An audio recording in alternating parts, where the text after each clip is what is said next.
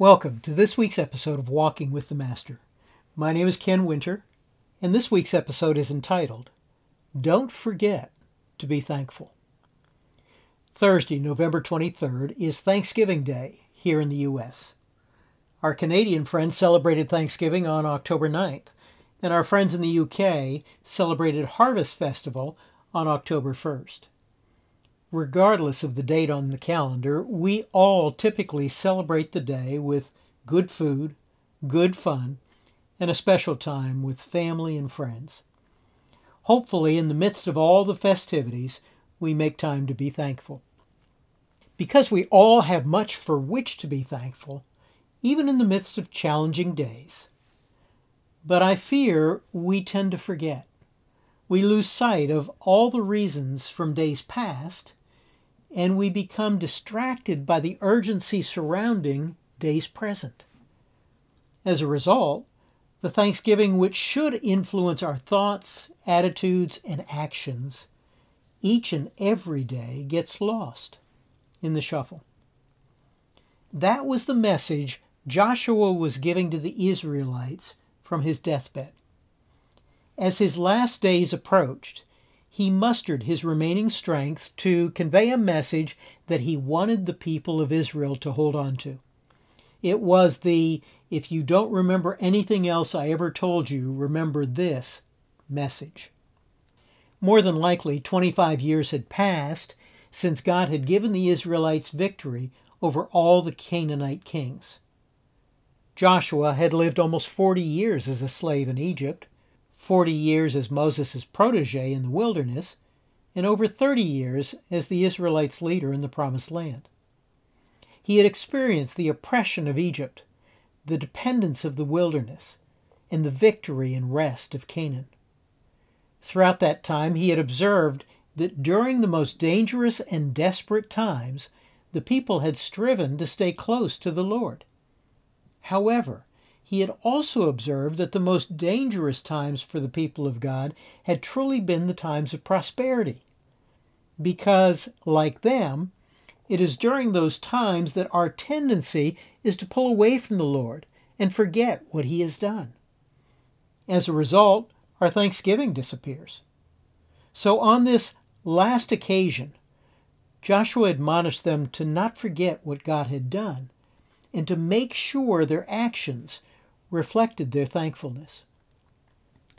Do not forget that he has fought for you against your enemies, those that you are aware of and those that you are not. He has battled those that you have seen on this earth, and he has fought those in heavenly places.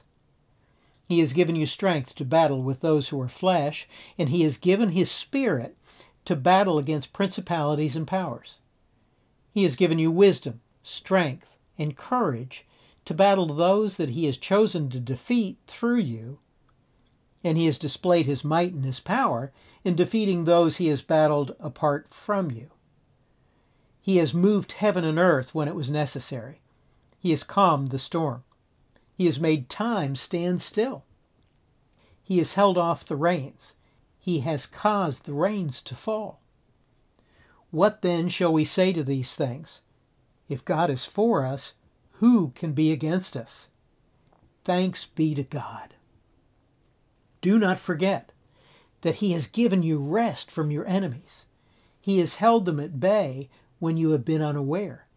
He has confused them and frustrated them. He has defeated and thwarted them. And all the while you have rested soundly and comfortably. You have received physical rest for your body. You have received mental rest for your mind, emotional rest for your heart, and spiritual rest for your soul. You have rested in the shelter of his wings. He has been your strong tower from the enemy. As the deer pants for the water brooks, so pants your soul for him. Thanks be to God.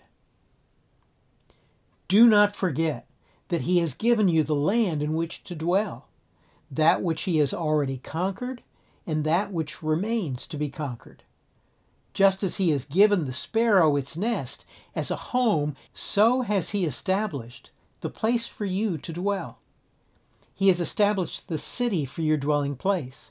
He has made us fellow citizens with the saints and members of the household of God through our Lord and Savior Jesus Christ, that we might be the dwelling place of His Holy Spirit. And He will drive out those yet to be conquered, and He will give us possession. He has said, I go to prepare a place for you. And if I go and prepare a place for you, I will come again and receive you to myself, that where I am, there you may be also. Thanks be to God. Don't forget. But regrettably, the people did forget. Regrettably, we forget, and we fail to be thankful. Sometimes we remember until the next crisis occurs. Some of us even remember through the crisis. However, our greatest difficulty is often the lull of peace and prosperity. Our minds and hearts become dulled to the memories of God's grace and goodness, and we begin to drift, most often subtly. As many of you know, I grew up in South Florida and spent a lot of time at the beach. I often would set down my towel away from the water's edge, walk directly out into the ocean, lay on my back in the water, close my eyes, and float. There is nothing more relaxing than floating in the ocean. When I was done, I would swim or wade back to the shore. Most often, I would find that the spot where I stepped back onto the shore was different from the spot where I entered the water invariably I was downstream. Even though I had been floating in the water and not swimming, the water current had caused me to drift. And the distance of that drift depended on how long I floated in the water and how strong the current was. I didn't need to do anything to drift. All I had to do was just lay back and relax. Occasionally I would look while I was floating to see if I could see my towel, and as long as I could see it, I wasn't concerned if I had moved downstream, because it was only a short distance. It was only a subtle change. No big deal. The beach patrol used flags to warn swimmers of swimming conditions. The red flag meant don't go in. The yellow meant swim with caution, and the green was an indication the waters were calm. When the flag was red, I wouldn't go into the water to float. I knew to avoid those strong currents. When the flag was yellow, I would be careful and cautious, making regular course corrections to offset the current and stay closer to where my towel was. But when the flag was green, I didn't pay much attention. That's often how it is for us in life. The days that the warning flags are red or yellow, we are more attentive to where we came from. But on those other days, when the green flag is flying, those days of warmth and sunshine, we can tend to drift and not even be concerned. That's what Joshua was trying to tell the people. Don't be lulled away by the current. Don't lose sight of where you are. Don't forget. Keep your eyes on Him. And don't forget to be thankful. You can read about Joshua's message to the Israelites in the book of Joshua, chapter 23. This episode is taken from my book, Possessing the Promise. Information about all of my books can be found on my website, kenwinter.org. Thanks for joining me this week, and I hope and pray you have a happy Thanksgiving.